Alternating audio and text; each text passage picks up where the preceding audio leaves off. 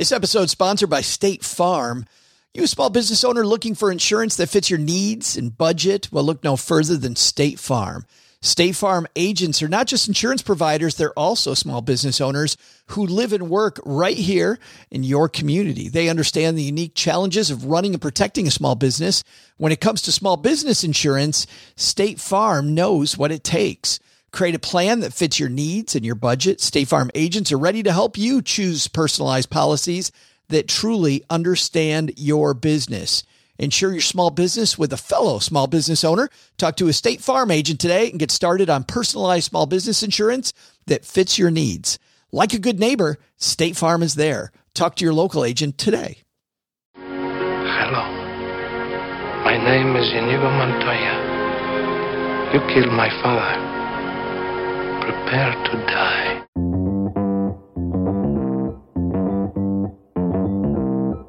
Live from Joe's mom's basement, it's the Stacking Benjamin Show.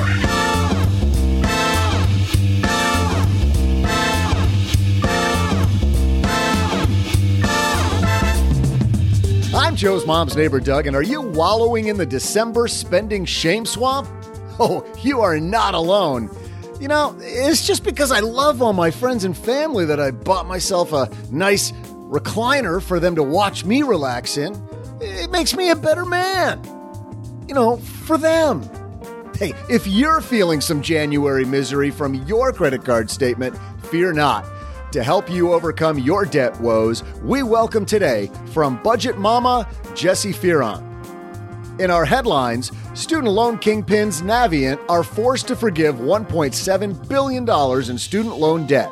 Is there more to come? We'll ask that question, and we'll throw out the Haven Lifeline to Brian with an interesting HSA question, and then I'll tackle some transaction trivia. And now, two guys who have spent years dragging themselves out of the financial shame swamp to teach you how to do the same. It's Joe and O J J J J G.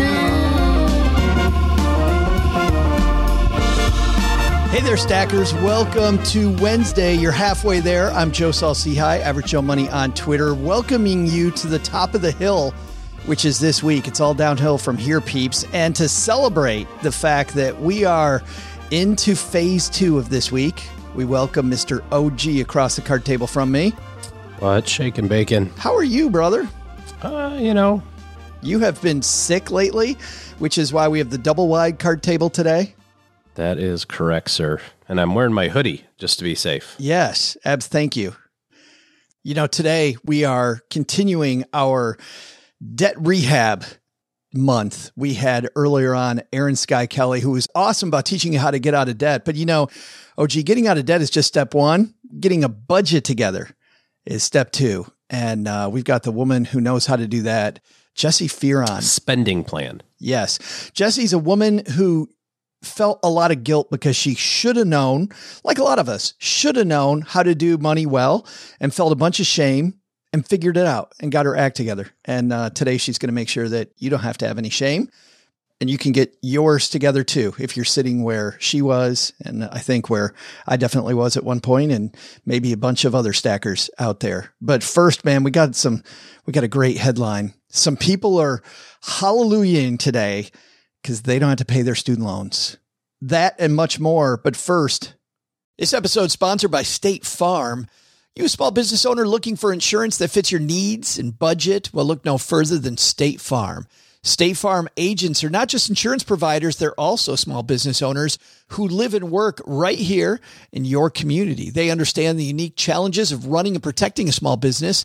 When it comes to small business insurance, State Farm knows what it takes. Create a plan that fits your needs and your budget. State Farm agents are ready to help you choose personalized policies that truly understand your business.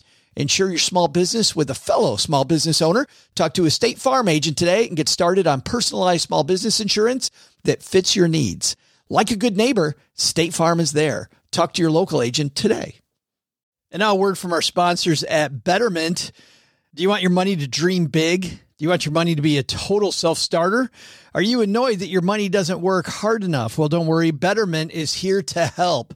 Betterment's the automated investing and savings app that makes your money hustle. Their automated technology is built to help maximize returns, meaning when you invest with Betterment, your money can auto adjust as you get closer to your goal, rebalance if your portfolio gets too far out of line, and your dividends are automatically reinvested. That can increase the potential for compound returns. In other words, your money's breaking a sweat while you can be breaking bread. You'll never picture your money in the same way again. Betterment, the automated investing and savings app that makes your money hustle. Visit betterment.com to get started. Investing involves risk, performance is not guaranteed. All right, the budget mama, Jessi Fearon upstairs. So let's get to our headlines. Hello, darlings. And now it's time for your favorite part of the show our stacking Benjamin's headlines. Our first headline Student loan company Navient to forgive $1.7 billion with a B in debt in a settlement. Student loan company Navient has agreed to forgive $1.7 billion in private student loans and will pay 95 million in restitution after a lawsuit accused the company of steering struggling borrowers into more debt, officials announced Thursday. So the first thing here, OG, is we got to know the difference between public student loans and private student loans. These were private student loans. So how are people going to recognize those on their statement? How will they know if maybe they got a shot here? I think you can just check to see whether or not uh, you're paying interest. If it's a subsidized loan, that means you're not paying interest while you're using the benefit. Unsubsidized means interest goes from day one. So those would be the two types of federal loans. And if you've done any refinancing or if you had to borrow money from a bank to go to college, that's obviously a private loan. That is a private loan. Yeah. I think I think that's a big clue. If you've got the word subsidized or unsubsidized in the loan, it's a government sponsored loan. So this this clearly is is not that. That also means, oh, OG, that this is a probably a higher interest rate loan. If you're taking out private loans, those generally are at a higher interest rate. So this is this is even more hallelujah for people. But it also, I think, is a lesson for people that are on their way to college. If you have to take out student loan debt at all, try to get the government student loan programs versus going right to bank. And I say that because long, long, long time ago, whole different world for student loan debt, but my parents almost made that mistake. Uh, yeah, you want to start with the federal side first, you know, take advantage of all those programs before anybody starts crying for Navient, because I'm sure there's a lot of Navient supporters out there that are like, this is baloney. Right. This, this company that's been wonderful toward us. This is malarkey. Uh, I did some quick back of the envelope calculation 1.6 trillion of student loans presently. And uh, Navient, of course, they don't own all of the market, but they have some of it. And um, the interest for the year, generally speaking, on the student loans, if if you've got a pretty reasonable interest rate, is roughly 80 billion. The interest is 80 billion. So Navient gave back a 1.8 bill of that or 1.7 whatever you said. Uh, so so what is that? Like 2 weeks worth of interest? Yeah. Sounds yeah, go away. Sounds like a big number to you and me, but are you trying to say that uh, debt companies aren't your friend? Well, now they can. Uh, Is that what you're trying can, to say? They, they, can friend you on Facebook and and TikTok DM you. They passed that law now. They can do that. They can do a little dance and be like, "You owe us money. You owe us some money. Money. Send us some money. We're sending what? you to court." You know, my parole officer does the same thing. Everybody's getting into this. Have you seen the uh, Allstate commercial? The new uh, premiered during the Sugar Bowl with the, you know, mayhem. And he's like, "I'm the latest TikTok craze," and he's like doing the dance on the side of the road. Oh no! I love that guy. And the guy smashes into the garbage truck. Of course he does. He's like, he goes, "This is going to get hundreds and hundreds of likes." or maybe he said tens and tens of likes. He might have said tens and tens. Tens and tens sounds better. Tens of tens of likes. New York Attorney General Letitia James claimed in a lawsuit filed simultaneously with the Navient settlement that since 2009, the company deceived thousands of financially struggling customers with federal debt so that they would opt for expensive long term forbearance plans instead of informing them of more affordable options. It just reminds me, OG, of uh, like Friday happy hours when Doug tries to convince us that uh, us picking up the beers again at the Sizzler is a good idea. It just, I'm looking out for your well being. It makes you feel better giving back to the community. I mean, if you're in the business of lending money and you've got a pretty good track record of eventually collecting it, you would want to, you know, have that person pay interest for a much longer time, right? like you'd be like, you probably can't afford this. Why don't we just pay it later? If I'm sitting in a board meeting at Navient my question isn't how do I get people to use our cuts, our our service less. It's how do I make sure that we maximize profit. Yeah. And so thinking that any debt strategy that's created by a debt service company that they send you in the mail that I get incessantly, even though Oh yeah. I, I get it for debt I don't have. And it's so frustrating to see that, hey, well, I use your name a lot, by the way. that's, that's exactly it. Have you checked your credit report lately? It made it so much easier for me when I memorized his social security number. I know. It just speeds things up. 473 99 2211. And now our whole audience is Googling that. I don't think they're ever. I feel bad for the person who has that one. Who has that number? so, we just sold them down the river. Yeah. OG just gave away my social. It's like I just picked random numbers, people. Oh, you got an attorney on retainer. You're fine. But yeah, the the problem isn't the shareholders being rewarded at Navient. The problem is the deceptive tactics in which they use to get people to to opt into these programs. So yeah, screw them. They should get their hand slapped and lose a few bucks. You Well, know? the genius thing that Navient did was they didn't have to declare any wrongdoing in this either. So they gave up two months of interest. And of course, they didn't have to say that they did anything wrong. yes, without without it's accept the what's they what do they call it? Ex- the accepted waiver and consent or something like that, where it's like I admit nothing, but here's two billion. This Go is away. like when Ohio State puts sanctions on themselves for NCAA violations. This which happens very frequently. this I, this actually sounds like one of those uh, real men of genius commercials. Like here's here's to you, Mister Student Loan Debt Extender, Yeah. Mister Debt Extender. Remember those commercials? Real man of genius. Nobody else does, but Yes. well, for those of you that don't know, this is one of my favorites of all time. This is fantastic. Budweiser presents Real Men of Genius. Real man of genius. Today we salute you, Mr. Footlong Hot Dog Inventor. Mr. Footlong hot dog inventor. When conventional wisdom said no one could make a hot dog longer than six inches, you dared to dream. Dare to dream.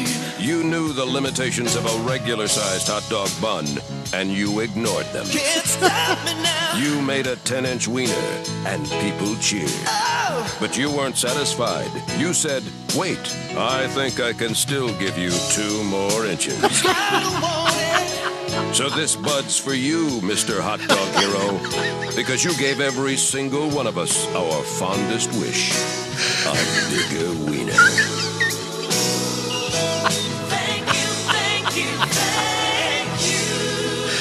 The choir at the end is the part that gets me. Oh my god, I wish we were that funny. the, the ad people that come up with that stuff is just so good. So good. Navient needs a better PR team, I think, OG.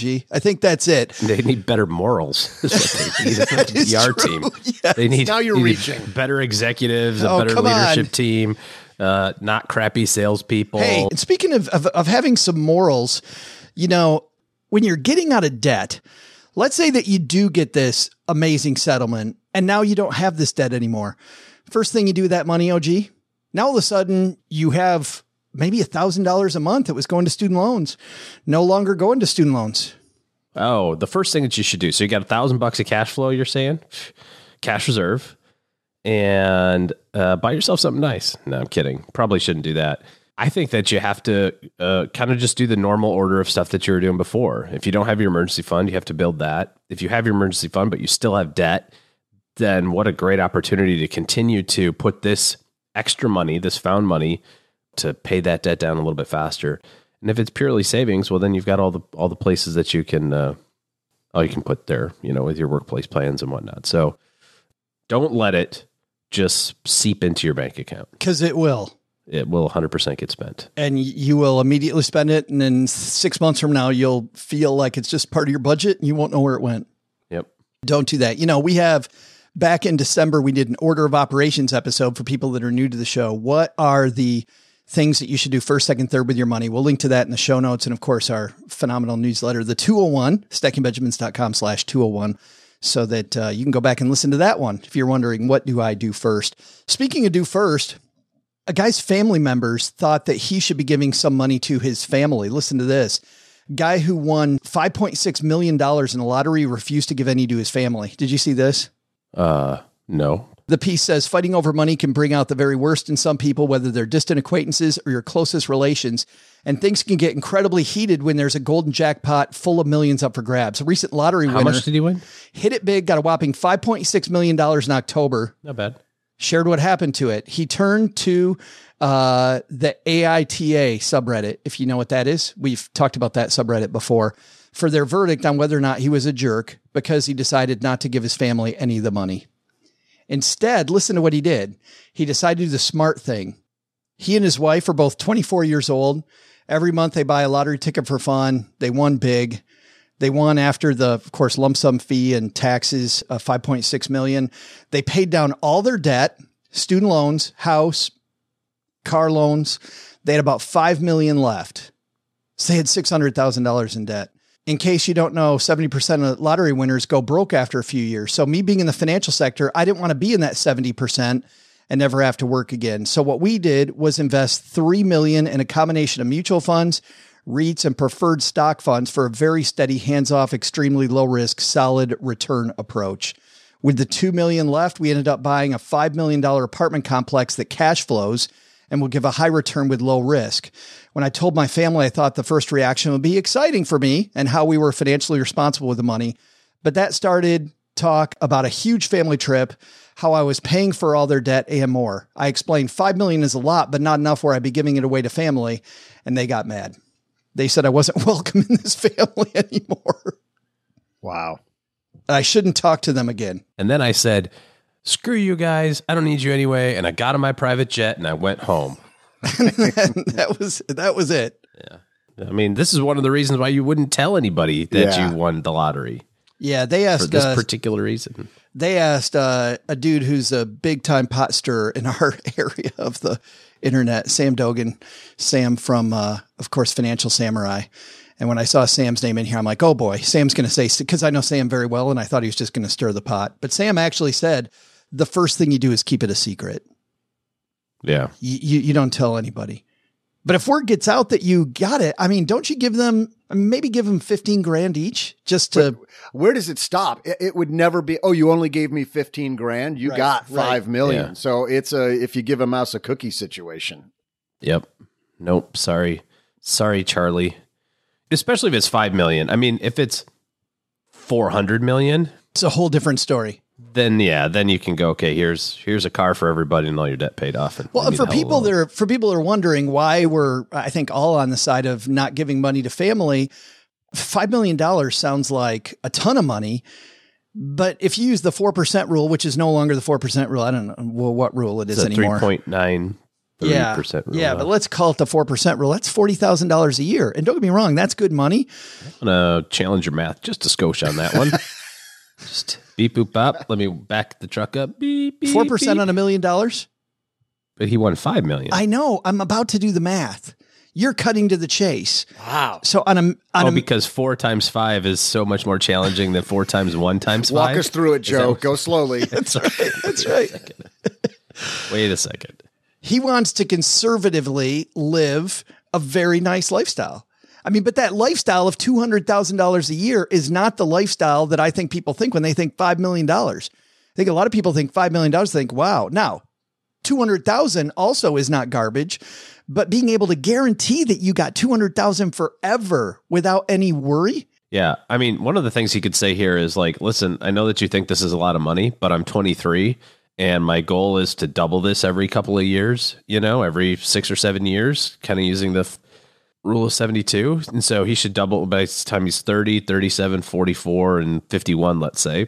Imagine So if he that. doubles it four times, he's like, all right, I can take care of it, but you got to give me some time. You know, I can hook you up, but I can, I'm gonna hook you up on the back end. hook up everybody. I got to go from five to 10 to 20 to 40 to 80, See, that's a good discussion. you know. That's a great discussion. I ain't gonna make it till then unless you get my car paid off. Yeah. It's no different than if you have accumulated a whole bunch of money.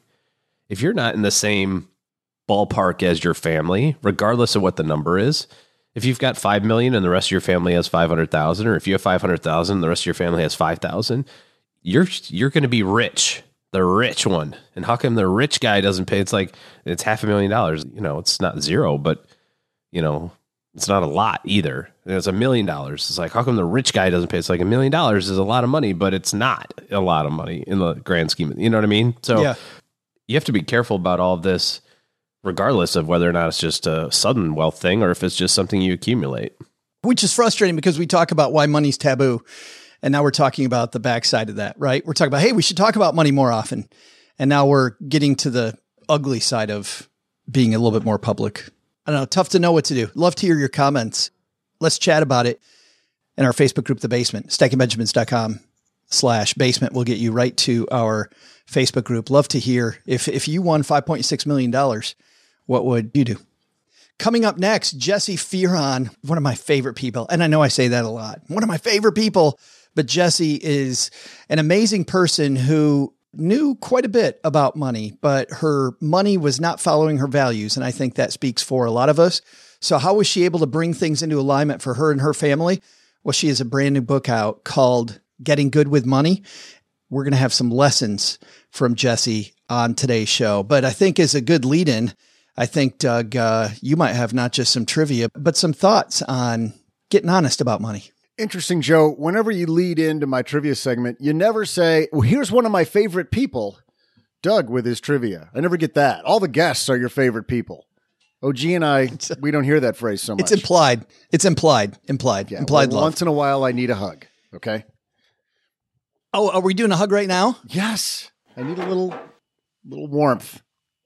How about that? See, that's once in a while. That's all I need. Yes. Need a back rub? Yes. Little bit, a little lower, a little lower. There it is. Okay. All right, here we go. Hey there, stackers. I'm Joe's mom's neighbor, Doug. And yeah, because we're friends here, I gotta confess, I went overboard on the holidays this year. I got I got Joe's mom a disco ball for the bathroom. I got Joe a fog machine for the dramatic entrances he always insists on. And as I told you earlier, the recliners, really, it's for everyone. Though, of course, I, you know, I always get here first, and when I get up from it, I follow international maritime law and I say, dibs! And then just to be safe, I sneeze on it. But I mean, really, the chair is for everyone. And even worse, I put all this holiday generosity on my credit card. Jeez, it was the first time my statement had to be delivered in a binder. With all these purchases, it got me wondering what credit card company is used in the most transactions each year. So, what card? You know what? What card does Santa use? It's probably that one.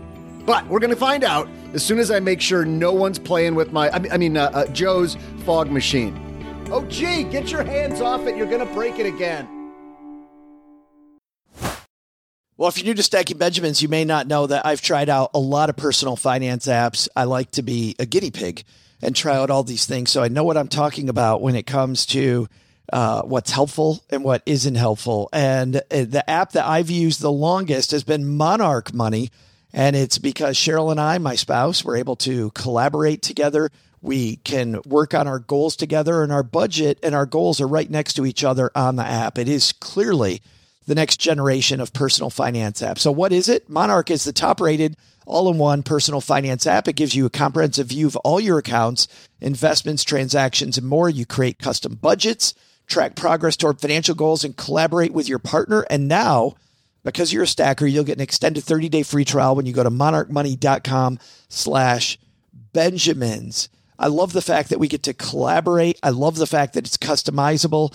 And I also love that it's this ad free privacy you can trust. They never sell your data to third parties or show you ads. After trying out Monarch myself, I totally get why it's the top rated personal finance app. And right now, because you're a stacker, you're going to get an extended 30 day free trial to try it out like I try out many different apps.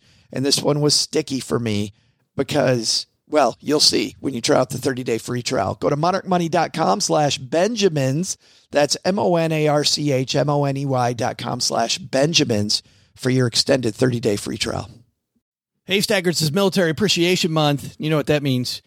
We are recognizing all of our stackers in the audience My good friend Nords, Doug Nordman, who uh, some of you may know, he is a writer in personal finance. He's a guy I'd like to do a shout out to. He is such a giving member of the FIRE community, the Financial Independence Retire Early community.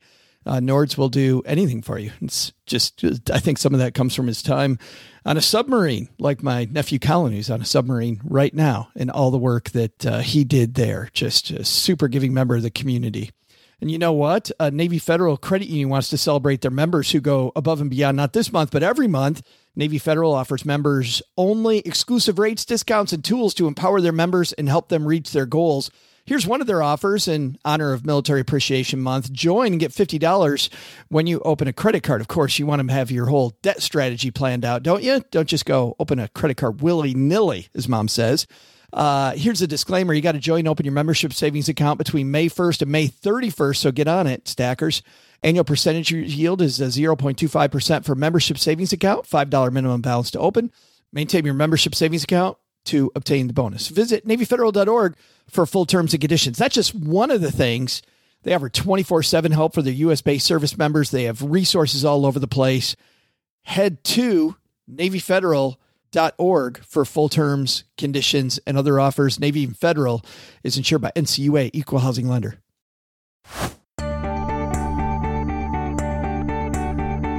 Hey there, stackers. I'm holiday philanthropist and reclined mastermind, Joe's mom's neighbor, Doug. This foot massager I got for Gertrude is really hitting the right spot, if you know what I mean. That particular purchase is thanks to my Victoria's Secret card. But as for today's trivia question, who's in charge for the most transactions on Earth? While Chase has the biggest market share, my question was really around transactions. And that prize would go to American Express with 5.66 billion transactions in 2019.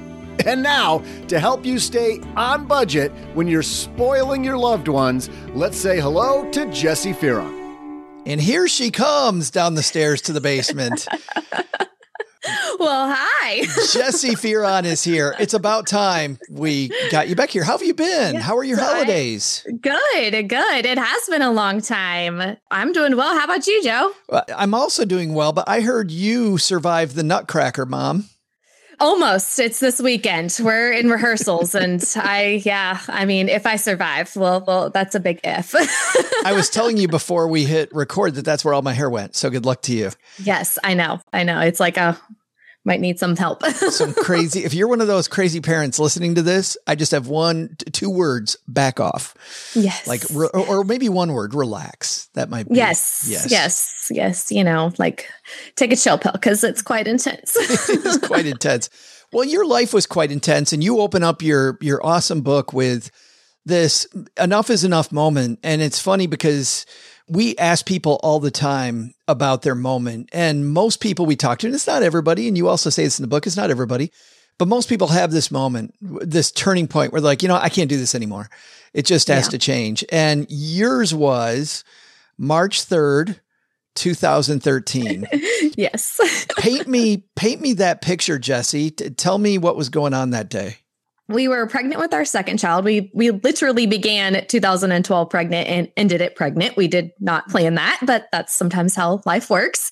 So I was trying to go through our money and trying to figure out, you know, how we were going to be able to survive buying diapers for two kids under the age of 2 and formula and unbelievably expensive by the way Yes, yes. it's, like i thought it was buying in those days and it's been a long time and now inflation now well even inflation Oh, since you yeah. did it Yes. uh, it, it- i thought i was buying gold Yes, absolutely. And I mean, you know, and then some babies just require more diapers than than others, you know. And so I was trying to figure out what it was going to look like from a financial standpoint and at that point we had pretty much nothing in savings anymore. There had been a huge emergency that had happened just a couple of months before that fateful March day that had wiped out our savings. So we had pretty much nothing in savings. We were living on a $47,000 a year income and I was trying to figure out how we were going to just make all of it work. And I very quickly realized it was not going to work. Our debt was eating up so much of my husband's income. And so we were faced with some options of either I'm going back into the corporate world or um, we're going to have to make some drastic changes and sacrifices in order to keep me home with the kids. Because if I did go back to work, the majority of my paycheck was going to go towards paying for childcare for two kids under the age of two. Yeah. You know, obviously, both you and your husband, Pat, both felt this struggle, but you felt this personal struggle, like knowing that you could, on one hand, go back to work, but Yes. knowing that that might be futile, but also you're the person with the accounting degree in the family. Yes, yes, absolutely. Yeah. It was really hard for me to sit there and see these numbers and I kept trying to make them work. Like, you know, every account knows what I mean. Like you're sitting there, you just plug in the numbers, you're like, you, they gotta work, they gotta work, you gotta make it work, gotta make it work. And it just was not working. I mean, you know, math doesn't lie. It wasn't going to work. We did not have the um, resources available to be able to continue the way that we were living and on that one income, especially once our second child would be born and i honestly felt like a failure i was like how how did this happen how how is it that i can manage you know a business's money but i can't manage my own personal finances you know and what is my husband going to think because i have failed us because i can't seem to get the money to work You talk about how the recipe for getting good with money is 20% math and 80% behavior. You you'd obviously had the the big problem before you talked about you had the emergency and that required a lot of money. But obviously that's not it. Th- th- That's not all of it. The behavior also had to what behaviors needed to change for you and Pat and for your family. one we both needed to come together as like a couple and decide like what is the most important thing here because with managing money we weren't actually managing money. We were just sort of living life and like spending money here spending money there. Oh we need this we buy that. And then it's like well do we save money?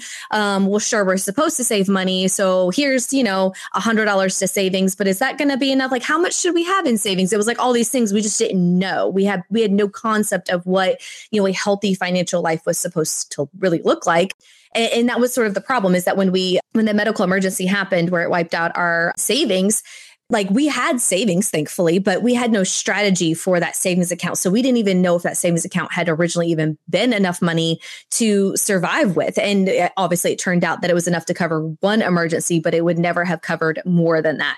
And that was really our problem is that we had to to get together as a couple to figure out okay how do we do this together? And what is our plan? What do we need to stop doing? What do we need to give up? And you know obviously the easy answer to that is you have to give up overspending. You have to give up the mindless buying of this and the buying of that you know which is really really hard but it's also really hard to decide that you're going to pay off your debts like you're going to live without credit cards which is something we had to do because we were relying on our credit cards way too much and that was costing us so much money in the form of obviously interest in carrying those balances Sure, and then you know and then we had my Tahoe loan and we had my student loans. And so it's like how do we tackle these things? Because all of these things were eating up a significant portion of my husband's income every single month. And that's not even including the mortgage we had. But the exciting piece about this that I love is that the two of you, you know, have been uh, married, you have a family, and really for the first time, I feel like, as I'm reading, I don't know if it's the first time, but it felt like the first time based on what you said. And you talk about how to do this later in the book. But I felt like you two are having these talks about what you value. Like it's not about what you're Yes. spending and what you're going to get. You're going to give up crap you don't value now, and you're going to Yes. stick to the stuff you do value. I feel like that would have been kind of an exciting time to kind of grab control. Did it feel exciting or did it suck? Um, both. Um, it was, you know, it, it kind of sucked because it was really hard because we were like, me and my husband both have dominant personalities and we're both control freaks. So that sometimes doesn't work very well. and so it's really hard because, you know, we're both from divorce households as well. So it's sometimes is hard because all we heard growing up was fighting in the terms of like a, Oh. a you know a husband and wife relationship. So we heard a bunch of fighting. And so it's sometimes hard for us you know not to go to that space of the combativeness and no i'm going to get my way. No you can't control me that type of thing. We had so we had to work through a lot of those issues as well. So that part really sucked because it was kind of like okay well he wanted this i wanted that. But we the, through the conversations we were able to actually find out okay what do we value as a family? Yeah. what is the most important to us that you know at the end of our lives when we're on our deathbed what is it that we're going to be looking back on and being like yes this we did right. Whatever that is what is that going to look like? And from there we started trying to take those little steps to actually make that happen. And for us it was definitely you know our family and keeping our you know our family unit together. And for you know for us we didn't want um, at the time that i had this revelation back in 2013 my husband was working a job where his shift changed all the time. You know, sometimes he's working the graveyard shift, sometimes it was normal, but for the most part, it was all over the place. So the burden of getting kids to and from, you know, childcare would have fallen squarely on my shoulders, as well as, you know, cooking dinner, getting kids into bed, all of that. And we both did not want me to have to bear that alone. We didn't want me to have to be running around frantic. I live in metro Atlanta and traffic is just horrible all the time for whatever reason. And so we knew that I was going to be fighting traffic to get to the childcare center, fighting traffic to get to work, and then fighting traffic again from work to the childcare center, then from there back home, and then having to do all of this over and over again. We both were like, that's not a life that, you know, I wanted. That wasn't a life he wanted. And that wasn't a life we wanted for our kids. And so from there, it was okay, how do we change this? Because we are clearly living in a way of, you know, doing things that we don't actually value. So how do we get back to this of what we really truly value and that we want for our family? Did you disagree a lot? Initially, yes. Yeah. we still disagree. And there's still, we still have disagreements all the time. We just don't have the blowout, drag Right. out fights that we used to. Sure. yeah, I mean, y- y- it- I think you get to the point when you have these discussions more often that the blowout fight doesn't make sense anymore.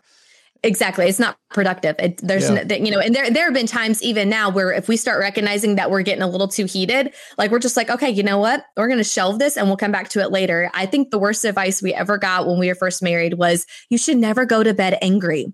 I think that was actually terrible advice because like I took that as like, no, we have to resolve this Now, Exactly. Yes. No matter how heated things got, it was like, no, we have to stick it through and we gotta we gotta resolve it now. But sometimes it is better to just say, okay, this is getting a little too much. I'm gonna go to bed. We'll talk about this, you know, tomorrow after work. We'll talk about this then. And that's what we'll do. We'll just be like, okay, this is gonna be a conversation for Right. tomorrow. And You're- that's been very helpful to us. Jessi's like, we'll talk about this tomorrow. I'm going to bed. You can sleep outside in a tent. exactly. I'm like, yes, yes, yes, yes. I'm like the kids' treehouse that you built, you can go sleep in that. And then we'll see who's right, Mr. Pat. exactly. I know how marriage works. I've been on the other end of that. Uh, but some things, you know, convenience, y- you said, was also a surprise when you were digging into your money, like even Amazon Prime. Like you had Yes. no idea how much money you were spending on Oh Amazon goodness, Prime. yes. So you got rid of some of the convenience just so you could grab hold. I thought that was really cool. Absolutely. Because that's what I think happens for a lot of us is like sort of autopilot kicks in and, you know, we're just buying things, you know, just because they become a habit. And for me, it was more convenient to buy things on Amazon Prime and have them shipped to my house than me having to load up my fussy kids into the car seats that they hated and look like the terrible mom in the parking lot, like holding her kid down as she's trying to buckle him in, you know? I'm like, so just, you know, it was a lot more convenient. Just as an aside, from my experience of, of my twins, Jessi, that you can always tell people in the parking lot who don't have kids and people in the parking lot who do, because people in the parking lot who do are like, oh, I feel so bad for her. Yes. And- and like, let me take your cart back to the, Yes. to the little carousel over here. Right. And people who don't are like, she's a horrible mother. Yes. Like she is Oh, just, yeah. oh my goodness, she's the dragon lady. Oh, yeah. There was a couple of incidences that I had with people who were like, oh my God. So backing back up to values for just one more second, because there's probably a lot of people listening to this, as you know, who are like, I'm kind of struggling with what's important to me and what's not. And and you actually have an idea in the book for how to get past that point. So if I'm struggling with what's really important for me, what do I do? One of the best exercises I think that there is is to picture yourself five years in the future. Pick today's date and put put it five years in the future, and then write down how old you're going to be on this day, five years in the future. If you're married, how old your spouse is going to be. If you have children, how old your children will be. And then from there, ask yourself, when I'm this age, when my husband is this age, when my kids are this age, you know, or if you aren't married and don't have kids, pick other people in your life that are, you know, your siblings, your Yeah. friends, whoever are important to you and involved in your life, and put them down and ask, okay, what do like what do I want my life to look like five years from now? Do I still want to be doing the same things I'm doing today? Do I still, you know, want to have the same things that I'm doing today? Where do I want to go five years in the future? Like, what do I hope that it's going to look like? And then pull it back and ask yourself, what are the things, what are the actions that I can take today to start getting me towards that five year in the future self? I love that as a beginning point because when I was a financial planner, and it's been a long time now since then, But when I try to get people to imagine like retirement and some of these things way down the road, people would really struggle with that. But five years is much easier, right? Yes, absolutely, absolutely. Because you know, because we could picture it better. We uh, like we all know now that like five years is really just a drop in the bucket. It Yeah. just goes by so fast, you know. Whereas if we're trying to pick out, you know, something twenty or thirty years in the future, it's kind of hard. It's like, oh, we got plenty of time. We got plenty of time. Yeah, I was even thinking, even if you're 18 listening to this, like you're like, okay, but you know, uh, college or apprenticeship or whatever Yes. you're doing, like five years from now, even at 18, I had those definite five year things. You talk about there's four different money struggles, four different uh, personalities, archetypes of people, and you really got to know who you are. And I, th- I was hoping we could go through these and uh, explain who they are. And then, uh, you know, I'll ask you for maybe a quick piece of advice for each one of them. So you start off with a person called the floater. Who's the floater? That is someone living paycheck to paycheck, actually, or really more accurately, they're living paycheck in four days until paycheck, um, which I have been multiple, multiple times in my life. You know, and I would say that my practical advice for someone who is caught in that paycheck to paycheck cycle, it is just really getting clear on what you value. You know where you want your money to go. You know what's what's a priority expense to you and what is not, and to write down your budget. Just use the money you have currently sitting in your checking account and you know get your calendar out look when your next payday is take the amount that you currently have sitting in your checking account and then subtract out every expense you have coming up until the next payday and then once it's payday you just add in your paycheck amount and do the same thing all over again whatever expenses you have coming up for the next time frame between your next pay period subtract those out and then just keep that budget that piece of paper on your notes app in your phone whatever you do spreadsheet whatever keep it right in front of you and make it a habit set an alarm in your phone a reminder in your phone whatever you need to do to check in with your money every single day because when you're a floater like money is just sort of like all over the place and the only way to make it not be all over the place is to actually look at your money every single day until you finally get into that habit of paying attention to where your money is going Do you think that this person, more than anybody, is the person that needs more of an envelope style budget? They need to know where every single dollar is headed ahead of time of the four archetypes. Absolutely, they do. Um, because, uh, like I said, money's just sort of floating around you. Yeah. You don't really know what your money is doing, and the only way to really get clear is to come up with a process that works for you. You know, switching to cash instead of you know a debit or a credit card, um, which is really hard. It's really hard to switch to cash, but that was so helpful, especially in our early days of trying to regain control over our money and figure out where it was going. Having that cash is just sort of a natural boundary because you know if you go into the checkout and your total is you know $103 but you only have a $100 bill with you well you've got to put something back because you don't have $3 to pay the rest but if you have your debit or credit card you're just going to swipe it and move on And that comes from something in the future, and you don't even really know what it is yet. exactly And actually, that's a good point too, because if you only have $100, you make a value based decision right then. You look at the things on that conveyor belt and you go, uh, excuse me, can we take that one back off?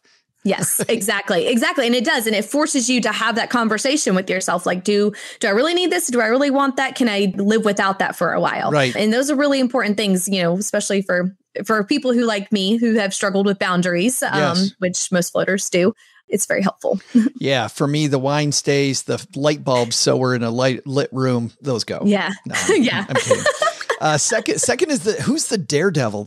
That is someone who lives without an adequate savings plan and savings account. And I and I say those kind of separately because as I mentioned before, me and my husband, we actually had a savings account with a pretty good chunk of change, or at least we thought it was a pretty good chunk of change. And we thought it was fine because we were one of the only people back then that we knew of that had a savings account outside of our parents. Okay. Like our parents had savings accounts, but like anybody our age didn't really have a savings account. And if they did, it was like a hundred dollars. You know, so we had money in savings and we felt like, okay, we've got this going on. But the reality was is that we didn't have a plan in place for that account.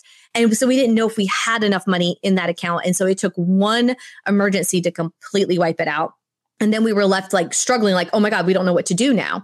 Whereas, you know, back in 2019, the October of 2019, we had quite the October. We had three major emergencies happen Oh. that month back to back. And our emergency fund took quite the hit. But the difference was is that we knew how to strategize and how to build that back up. There was no longer this like, oh, what are we going to do? We don't have a safety net anymore. It was like, okay, we know how to rebuild this. We know how to repair it. We've got this. And we just hit the ground running from there. And so the daredevil doesn't, you know, either doesn't have that safety net or their safety net is inadequate.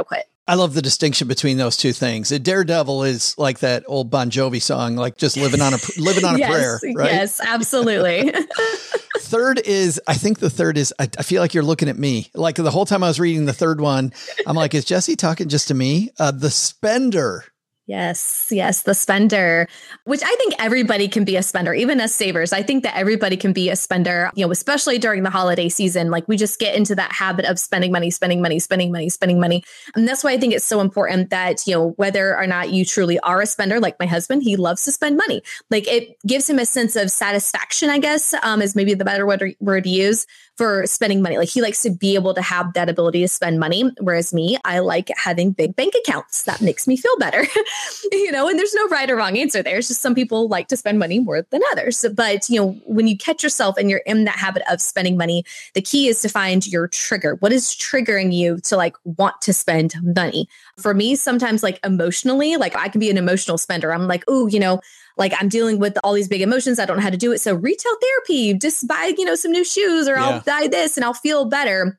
Um, you know, and for my husband, it's like the great deal. He loves to chase a deal. And so when he can get a good deal on something, he will buy it. Not necessarily because he needs it, but because I got a good deal on It's it, you know? fantastic. Exactly, exactly. And so, like, the key there is to when you're going and you're making a purchase, like, listen to the justification you're giving yourself. There are going to be times where it's a legitimate need and you actually need that, whatever it is, but pay attention to the justifications that you give because that will tell you what your trigger is, like, what's causing you to spend money, um, especially during the holiday season when things kind of go on autopilot it's really important to pay attention to that because you know especially with social media and, and everything our ads are so curated to everything that we do every single day that it can be hard because it's almost like those ads are truly speaking to us and so Oh, we but have they to be aware are. of that. they are it's a little creepy It is. It is. It is so amazing. Uh, Gertrude from our team and I took a uh, MIT course in social media back in oh June. wow And one of the things our professor did was had us scroll through our Facebook feed and just look at the ads. And Oh, and he asked everybody, and, and this is scary, Jess. He asked everybody in our class, he said, How do you like the ads that Facebook serves you? And I, I scrolled through and I went, I love all this stuff. yeah Like I absolutely ever I didn't like it. I loved it. It was totally quirky stuff that I probably didn't need, but it just fed me, fed my creativity and who I was and hit me from all these different cool places. Like these companies, we have given them so many permissions that we don't know about on our phones Yes. and following us around. That man, when you say they're speaking to you, they are speaking to you. Yes, they are. Absolutely. It is well curated ads to us. I mean, because like back when, you know, when I like I was growing up, like we didn't have control over the ads that we saw. Yeah. You know, they just were whatever was on TV or played on the radio. And but now it's like the ads are just like coming at us and they're just so meticulous about trying to get you to to click on that button and buy. And even Instagram now is like um offering it like offered me like 20% off any of the shops that I follow. So exactly, they're encouraging you to spend and spend and spend. And I'm not demonizing them. I mean, they No. they're running a business Sure. too, you know? But we just have to be aware of those things because if we're not aware, then we're going to get caught in those ads and whatever our spending trigger is, whether it's, oh, looking for the deal or, oh, I'm emotionally not feeling so great right now because I'm looking at my phone at three o'clock in the morning or whatever it is. We just need to be aware of that so we can protect ourselves. Absolutely. I mean, these stores, to your point, have a plan which shows how much you should too, right? Yeah, I mean, if we walk into a store without a plan, we know a Target is set up to get us to go out with more stuff. Like you know that ahead of time. These people Yes. have meetings and committees and uh, consultants who set up this store to Yes. maximize the amount of money coming out of my wallet. True story. One of my clients before I became a stay-at-home mom, I was I worked for an engineering company down in Atlanta, and one of my clients was actually Target. And so, yes, trust me, they do curate their stores around keeping you in that store as long as possible. I think right after we first met, we talked about that one time. We did, we that- did. I was going to say that story totally rings a bell. Uh, uh, the last one on our list here is the avoider. Yes, the avoider.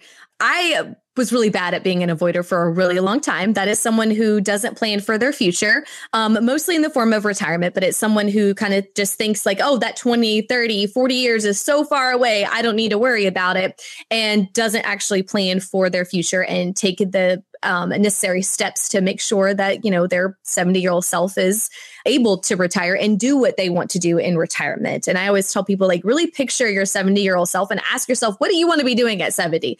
Do you want to be working? Because I mean, some people do. My husband is one of them. He's somebody who, like, unless if something horrible happens to him, he is going to have to work every single day because he just wants to. Like, Yeah, that gives him purpose. Yeah, Yeah. that gives him purpose. You know, but that's not everybody. Some people want to sit on a beach all day long. Some people want to be baking cookies with their grandkids.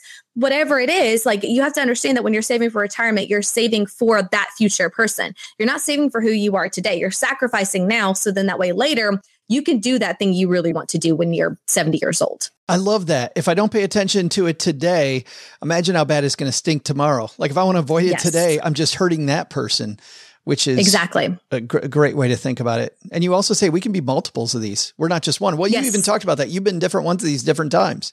Absolutely. Yeah. And I mean, sometimes all at one time, we can be all four of them. Your first action when you were getting out of debt was just to go sell some stuff yes. That was my first action. Yep. immediately. And this was kind of before the internet was big, but you went and took out a camera. And actually, you didn't have internet at your house. You went to your mom's house to sell it. yes. and, yes. and and sold a bunch of stuff. But I think that uh, do you like that? I mean, is is that a great strategy for all of us?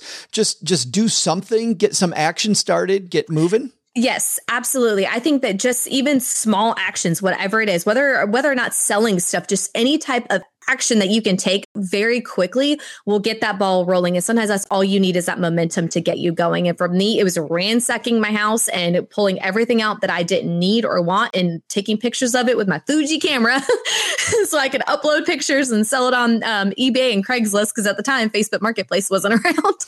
and to do it that way. And we still to this day, we do that all the time, me and my husband. If there's just something that we're like, you know, we're cleaning out the workshop and there's something that we're like, this, this isn't holding value for our family anymore, but it still has value, like it's still usable. We'll clean it up, take pictures of it and sell it for what we can and, you know, apply that to whatever current goal we have going on. I love that at the end of the year, Cheryl and I started doing that, which is going through closets and going, how much of the stuff didn't come out of the closet in the last 12 months? Yeah. And if it didn't come out in the, of the closet, why am I holding on to it? Like really just Yeah. ask him why. And two like i know for some people like and some people are really frugal minded so they have a hard time like letting go of stuff. And so i think that if that's you if you're really struggling to like let go of something because you're like no like i you know paid x y and z for this i need to keep this or i might need this like for us we set a threshold a dollar amount Oh. anything that is less than $300 if we have not used it in a year it goes I love that. anything yeah. yeah. anything more than $300 where we're like eh, we may need this Sure. then we'll be like okay well we'll just hold on to it a little bit longer because we may end up needing it but anything less than $300 that hasn't been used in a year it's gone That's fantastic. I'll tell you what worked for me too was thinking about this thing sat in my closet for the last year and it, somebody could have been using this. Yeah. And, and if I really need it again in the future, I can go buy it again. Like that's on the table that I could. I probably won't though, you know? Absolutely. And especially right now, I feel like it's like the best time to clean out your house and your closets because people need things that they can't get right now because of all the delays Yes. and, you know, Yeah. and inflation and everything else that's going on. Like right now is the prime time to sell some of our stuff because people need it and they actually want it. So they'll pay you for it and come get it. I love your quick start budget. Uh, I'm, I'm not going to get into it, but for people that are afraid of the big whole budget, Jessi has a way to get started that I absolutely love. And once again, a way to spring into action and get things moving. You also share these sometimes, by the way, on your Instagram account. You should follow Jessi on Instagram. It's a lot of fun following her. Even when, by the way, there are plenty of times when you're exasperated mom on Instagram, Yes. and I've seen those Yes. moments. But you always have a way, and I find this incredibly annoying. You find you find a way of being exasperated mom, like glasses half full at the same damn time, and it drives me crazy. I'm like, how is she so happy and so clearly at the end of her rope at the same time? I have no idea. the book is called Getting Good with Money, Pay Off Your Debt and Find a Life of Freedom Without Losing Your Mind. And I'm assuming it's available everywhere, right? Yes, as of yesterday, it is. How great is that, by the way? I'm so excited. It's a little nerve wracking and scary at the same time, but I'm really excited. I, I truly hope that it will help many people, especially, you know, that exasperated mom that I was on that spring day where I realized that we were broke. I, I really hope that it ends up in the hands of another mom who's felt that or someone who's had their debit card or their credit card declined at the grocery store and it's had to rely on the very nice gentleman behind them to buy groceries. and, and, and we'll have a link to it, by the way, on our show notes page at stackingbenjamins.com, also in our 201 newsletter newsletter, stackingbenjamins.com slash 201. I feel like you're somebody I don't get to talk to enough. Thank you so much for hanging out for a bit in the basement and talking about getting good with money. I appreciate it. Oh, well, thank you for having me. Hey, this is Joe Crane, host of Veteran on the Move podcast. And when I'm not helping veterans transition to entrepreneurship, I'm stacking Benjamins. Some great lessons there from Jessi OG. And I think lesson one for all of us is you start from where you are. You can't feel the guilt. You have to start from where you are and realize that instead of being somebody who sees themselves as a failure who can't do it, see yourself as a problem solver who now can pivot. I was speaking to the woman behind Inspired Budget the other day, Allison Baggerly, for her, her podcast. And she had a great point about budget. She's like, if you get halfway through the month and you've messed up your budget, create a micro budget that's just the second half of the month.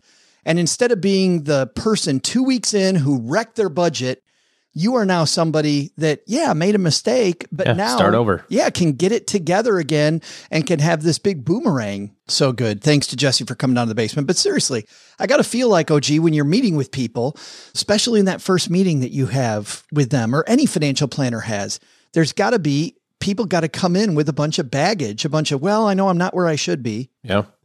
Yeah. I mean, and the, and the reality is, of course, is you just have to make a new plan. What you've done hasn't gotten the results that you're looking for. So now you have to do something a little different.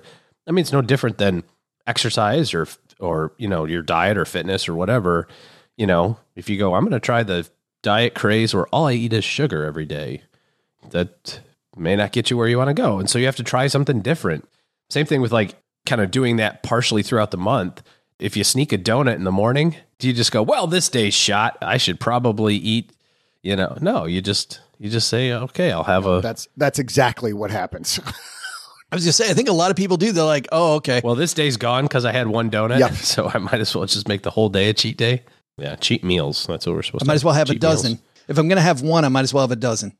Well, there is some truth in that, but don't, don't, don't extend it to your lunch. Hey, let's throw out Haven Lifeline and tackle some of life's most important questions. Our friends at Haven Life Insurance, our friends at Haven Life Insurance Agency, they put what you value first. Doug's here. He can do it. I can do what? How many years have we been doing this? What happens when we go to Haven? The two things you value most. the two things I value most. I don't know. Uh, um, a lice-free head of hair and um, a good pedicure. It's your loved ones and your time, but it, man, if you've had the pedicure, it makes it Oh, that- easier to be Yeah, I got to argue with you there. barefoot and fancy free. With Have you ever had a pedicure? it's why they made buying quality term life insurance actually simple. Head to stackingbenjamins.com slash haven life now for a free quote. Their application is simple. It's online. You're going to get this stuff done, affordable prices, and all issued by their parent company, Mass Mutual. So it's not a company that was just begun. It's more than 160 years old, and you know they're going to be there. only just begun. Oh boy, 160 years old. You think they're singing that over at uh, Mass Mutual? Well, that's how old the song is. So yeah, probably. So probably. Remember this song from when our company was just born? Yeah. Uh, today we're going to throw out the Haven Lifeline to Brian. Hey, Brian. Hi, Joe and OG. Brian from Buffalo calling. I know that nothing in life is certain except death, taxes, and learning nothing from this podcast, but I did have a question regarding taxes and my HSA account. I have about a $15,000 HSA account from a previous employer. Within this HSA account, I can invest and even purchase individual shares with no commission and minimal fees. I understand that HSAs are triple tax advantage on contributions, growth, and distributions. I'm just unsure if there's any tax when it comes to the capital gains, and whether there's any implications on long term versus short term sales, as well as taxes on dividends. Are there any other tax concerns I should be aware of regarding this type of account, such as wash sale rules? Thanks again for all your help, and as far as size goes, I'm an extra large. Ego, that is, and a small t shirt. Thanks. Wow. wow. Oh, that was good. You're my boy, Blue. That was that was fantastic. Me too. Right. It was fantastic, Brian. Uh, and Gertrude will send you a code. Thanks for the question. HSA's wonderful things, uh, triple tax free, OG. But uh, are there any tax concerns? First of all, let's go through his, his initial questions. When you sell a stock, and it's outside of a tax shelter, you have short term sale rules and long term sale rules. Are there any of those inside an HSA if he's selling? Nope. Wash sales, if he sells a stock and then he buys that stock later outside of an IRA, he has to wait 30 days or he's not going to get any any good tax treatment there. Any wash sale rule inside of an HSA. Well, because you're not getting to benefit from the loss, then there's no wash sale issue, except for the fact that technically you're not allowed to own the position or purchase a new position in any accounts. So people do it, and there's not like a real easy way to track it. So let's say that you have 100 shares of Apple in your brokerage account and it's down 10%. So you want to sell it, but you actually want to own Apple. You're like, I just, you know, I'd prefer to own it. You can buy it. Well, let me rephrase. You're not supposed to buy it in your IRA, but people do because there's not the same reporting. You know, when if you sell it, you're supposed to be out of it for 30 days. Gotcha. So you don't have that issue. And then are there any others? Are there any tax rules that he has to really worry about? Nope. I think there's I think there might be one which is if before 65, Brian, if you take money out of it, it needs to be for qualified expenses, healthcare expenses, or there will be a tax penalty. Correct, OG? Yeah, I mean, so the play is to accumulate all of your health expenses and then start doling that out to yourself, right, as reimbursements once you get toward retirement. And beyond retirement, once you get past 65, then kind of all bets are off. So if you need the money before that, as long as it's for a health expense, then there's no there's no taxes or penalties due. If you just take it out to spend it on a big screen TV, which is not a terrible idea considering the Super Bowl's coming up, then um, A big screen TV that you'll share with the OG family. yeah, I mean, if you were to send it to me, that would be fantastic. Exactly. Then that's an issue. Can you see that in the uh, in the AITA subreddit for uh, uh, I didn't send my favorite podcaster a TV. Am I a jerk? Yeah, I don't need a TV. I'm good. I was kidding. right over here. There's another guy here who's not kidding. 75 inches wouldn't wouldn't be frowned upon. We made it 73 inches, and then we said we're not stopping there. We're gonna add two more. Thanks to you, Mr. TV guy. You knew how big that wall was. I made a TV that fit every inch of it. Nope. Big thanks to Brian for the question. If you've got a question for us, stackingbenjamins.com slash voicemail. HSA's fantastic vehicles. If uh, if you have one available, I think I would I would dig in and begin looking at how can I most effectively use an HSA. And in our newsletter, the 201, we have a great discussion about HSAs if you want to begin uh, getting the 201 on them, if you want to dive deeper stackingbenjamins.com slash 201 for that. All right, that's going to do it for today, everybody. You are now ready to begin the second half of your week. Congratulations. We're all downhill from here, unless you're a weekend worker, and then we're closing in on the starting line, which is also great. Uh, a lot of people to thank. Doug's going to do that in a second. But last but not least, if you're somebody who has uh, wants to dream bigger in 2022 and beyond, OG and his team are working with new clients. So head to stackingbenjamins.com slash OG, and that's where you will find their calendar to jump on and begin that process. All right. That's going to do it for today. Doug, what should we have learned today? Actually, hold on. I forgot one thing. We got a new contest, guys. We got a brand new contest for signups to the 201. And it's not for you to sign up. If you sign up, if you haven't signed up, you will get an entry for signing up. And we're going to automatically give everybody who has signed up for the 201 one entry. But we have a referral program for the 201. So if you know somebody who needs this newsletter that lately has been getting a lot of press about how great it is, Yeah. you send three people our way, you get stickers. You send five people our way, you get more. And actually, when you send three people our way, you know what happens too? You're in on a quarterly uh, podcast episode that we make just for this group of people in the 201.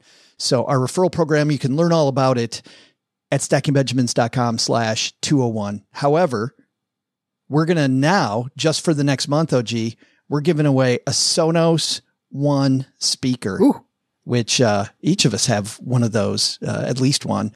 I have several. It's just a beautiful sound out of that. And we want to reward those people. You know what we're going to do? For five other people, give away our favorite board game about money, uh, Franklin's Fortune, which we had the designer of Franklin's Fortune on the show uh, on our annual board game episode on Black Friday. You can go back and listen to that, but we have a lot of fun playing that. We're going to give away five copies of that for second through six. So we'll be drawing that in a month. stackingbenjamins.com slash 201. Joe, And if if si- you if signups are a little slow for the 201, it might be because you're waiting until an hour into the show to prep to, to, to promo it. You think anybody's still listening? Well, listen, let me tell you this. This is what I don't like. I don't like people that talk about this stuff at the start because the people that are more likely to refer us are people that are hanging out with us here at the end. Oh, nice save. I- yeah, I don't want a new listener to be like, "Really? Uh, I haven't even heard what you got yet. Why would I? Why would I refer people to you?" I think So- a new listener would be awfully interested in a Sonos One. Well, they, hey, this podcast I've never heard before, and I'm just starting. I can get a say. Well, why don't you go down this dark alley? Yes. I do think that. Yeah. I'm super excited about it. By the way, Brett is our number one stacker, tearing this thing up. You could be more like Brett. Brett's in the lead. We've barely talked about our referral program, and Brett is stacker with some people on his on his tail. But uh, but Brett, you're helping your friends, man. All right, stackingbenjamins.com slash 201 there. All right, that's gonna finally now I'm done, Doug. That was a nice short little promo. That was good. Nice way to keep it really tight and concise. Succinct. Yes. Succinct. Yes. Brevity is my middle name. All right, Doug, what should we have learned today? Well, Joe, first, feeling shame about your finances will only keep you from addressing them. Keep your head up and keep moving. Second, we've all made mistakes. In fact, OG has made each of them three times just for you to make sure you get it. I mean, that leather vest and fedora Joe's wearing right now is also a mistake, and nobody's even told him. But the big lesson? No matter how much you spend, don't expect your friends to appreciate it. Has anyone even thanked me for the diesel fuel scented cologne I've been wearing all show just to make this place smell better? No. Thanks to Jessi Fearon for helping us out of the debt shame swamp today. Her book, Getting Good with Money, is available everywhere you shouldn't be spending money. Yeah, unless it's on her book. Our show is written in part by our writer, Paulette Perhach, who helps writers power their words, their work, and their earning potential with her Powerhouse Writers Coaching Program, which starts today, January 19th at 7:30 Eastern Time, 4:30 Pacific. Find out if you can still get a spot at www.powerhousewriters.com.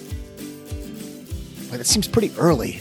4:30 in the morning Pacific Time? Hmm. Going to be tough to get people to sign up for that, I think. Oh, PM. Oh, I just got it. I figured it out. Okay. This show is the property of SB Podcasts, LLC, copyright 2022, and is created by Joe Saul-Sehy. Our producer is Karen Rapine. The show is written by the brilliant Paulette Perhach with help from Joe and Doc G from the Earn and Invest podcast. After you listen to our show, check out the 201 Deep Dives written by our website manager and blog editor, Brooke Miller. You'll find the 411 on all things money at the 201. Just go to stackingbenjamins.com slash 201. Once we bottle up all this goodness, we ship it to our engineer, the amazing Steve Stewart. Steve helps the rest of our team sound nearly as good as I do right now. Want to chat with friends about the show later? Mom's friend Gertrude is our social media coordinator and the room mother in our Facebook group called The Basement. So, say hello when you see us posting online. Here's a weird fact both she and Tina Eichenberg are never in the same room at the same time. To join all the basement fun with other stackers, type stackingbenjamins.com slash basement. I'm Joe's mom's neighbor Doug, and we'll see you next time back here at the Stacking Benjamin Show.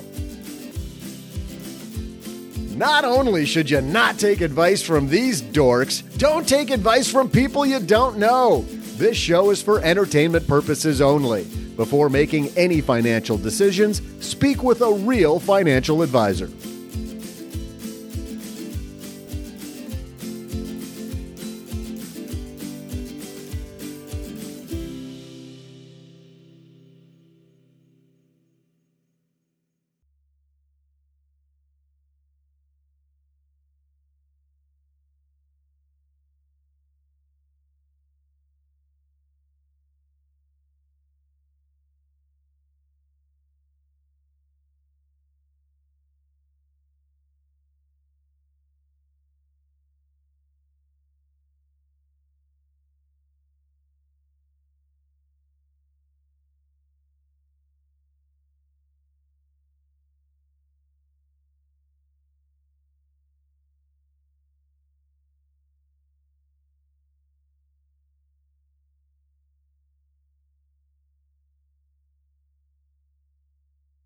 Welcome to the after show. This is a part of the show that doesn't exist. We were talking about uh, uh, in preparation for this the different shows that we've been watching, and we talked in one fell swoop about a couple that I've been watching, which are Around the World in 80 Days and Boba Fett. Gee, you haven't really been watching much. Uh, no, we recorded all of the Yellowstones, but we haven't watched any of them yet. But Doug, you and I have both been watching some stuff from Nordic countries. You saw a, a movie called Trapped. Well, it's not a movie. It's a whole. In fact, there's two seasons of it. Each season is based on a different crime. Ten or you know, twelve episodes a season, and it's Icelandic. It's called Trapped, and uh, it's beautiful to look at because it's in Iceland, and uh, it's it's a little bit moody and slow, but uh, it's compelling. It really somehow keeps you watching. Uh, it's not fast paced at all, but but it's structured well enough and written well enough that it really keeps you engaged. And in Iceland, and this is probably true of a lot of Nordic countries, they sort of flow back and forth between native language and English. And so it's the subtitles are just sort of built in. You don't even have to turn it on on your on on Amazon or on Netflix, but they'll flow back and forth. But I, I, we really like it. So it's called Trapped, and I think there's a few of those out there now for our, from you know, different sort of serial crime dramas that are all being produced in the, that Nordic region. Uh, You Well, saw you saw uh, one in yeah. I watched last night episode one of a show called Anxious People. And I'm not really sure what it's trying to be because on one hand, it's a robber on the loose, but there's kind of this uh, slapstick comedy thing going on between a father son who are the cops who are chasing them. And uh, so on one hand, it's a comedy. On the other hand, it's not. It's only 30 minutes long each episode, which which I thought it was going to be a straight up comedy, and it was more serious than I thought it was going to be. But it wasn't completely serious. So like it doesn't know what it wants to be. yeah, but it's weird enough that I'm very intrigued. And I got done, Cheryl and I both got done with the first episode and said we're excited to watch the second one. There was also a holiday uh, series that was two seasons long. And I'm not going to get the name here. And I've been searching for it for a while, but it is from Norway. Also, a country known for their slapstick humor. Yeah, and this is one of the best if for people, you know, we're past the season, but man, when we were looking for a good uh, holiday theme series, I wish I could get the name. I even went back through my Netflix, watch it again, Q, and I I can't find it. But it's a story about a woman. She's tired of the fact that she, her family gives her hell about having a boyfriend at at Christmas, so she just lies and says, "Yeah, I have a new boyfriend, and I'm bringing him to Christmas dinner." And so then it's this uh, quest to get a boyfriend, which you can tell already where that leads. Good series. Wish I could remember the name of it. Isn't that great? Only there was a thing you could do on your phone to find people to date. Do you know? Do you know what I'm looking for now? I'm looking for the next good uh, documentary. What a good business documentary. That's what I'm looking for. Have you watched the McDonald's one? Why can't I think of it with uh, Michael Keaton, the founder? Yeah, that's but that's not a documentary. But that no, yeah. it's a docudrama. I agree. yeah, yeah. Um, and then actually the uh, one I is probably a year ago that I watched it. Uh, goodness, it's about the. It's not really business like how we built the business, but it's about the scam of the Monopoly, uh, McDonald's Monopoly game. That's a really good documentary. I haven't seen that one. OG, you- you're nodding your head. Yeah, I know, I know what you're talking about. I didn't I didn't see it. That one's I know what you're really good. yeah. Uh, why can't I come up with the name of it? But it's whatever, like you know, six or seven episodes long, and the the famous uh, Monopoly game at McDonald's where you peel the little pieces off your fries or Yeah. your your Yeah. soda cup. Uh, it was all a scam. But they didn't know it. McDonald's had no idea that it was a scam. It was an inside job by the company they subbed out the um, the production of the pieces to. That was really good. I thought that you know people aren't going to think this is a business uh, documentary, but uh, Doug, you saw this uh, Drive to Survive, the Formula One thing. I thought was phenomenal, business against business. Right? I would agree. I think you can call that a business documentary in the same way that Moneyball is a business book. I mean, Michael Lewis set out to write a business book when he created Moneyball, and it just there's so much context about baseball that uh, you know baseball fans read it that way. F1 or racing fans could watch Drive to Survive and think it's a racing documentary, but I'm, I agree with you. I think that easily could be considered a business. You get more behind the scenes about how they're doing contracts with their drivers Yes. and sponsorships and Yeah. the management of the team as much as you get racing. In fact, the great thing is I wasn't an F1 fan or even really a racing fan before watching that. They edit the exciting parts of the race and compress it down to a couple of minutes. You get all the excitement of that. And then all the rest of it is the other stuff we just talked about. And it really is just watching people perform at their job. And you know, behind the scenes that this guy's got a contract on the line. Oh, yeah. Or that, you know, there's something going on that's uh, uh, worker against worker, you know, for, and so the drama that they create. By the way, I, I read that, and I don't know if it's the same company that's involved, but that has done so well that uh, IndyCar is getting one as well. I know NASCAR has something similar on a different platform, but yeah, m- watch all the spin-offs now coming. Mm-hmm.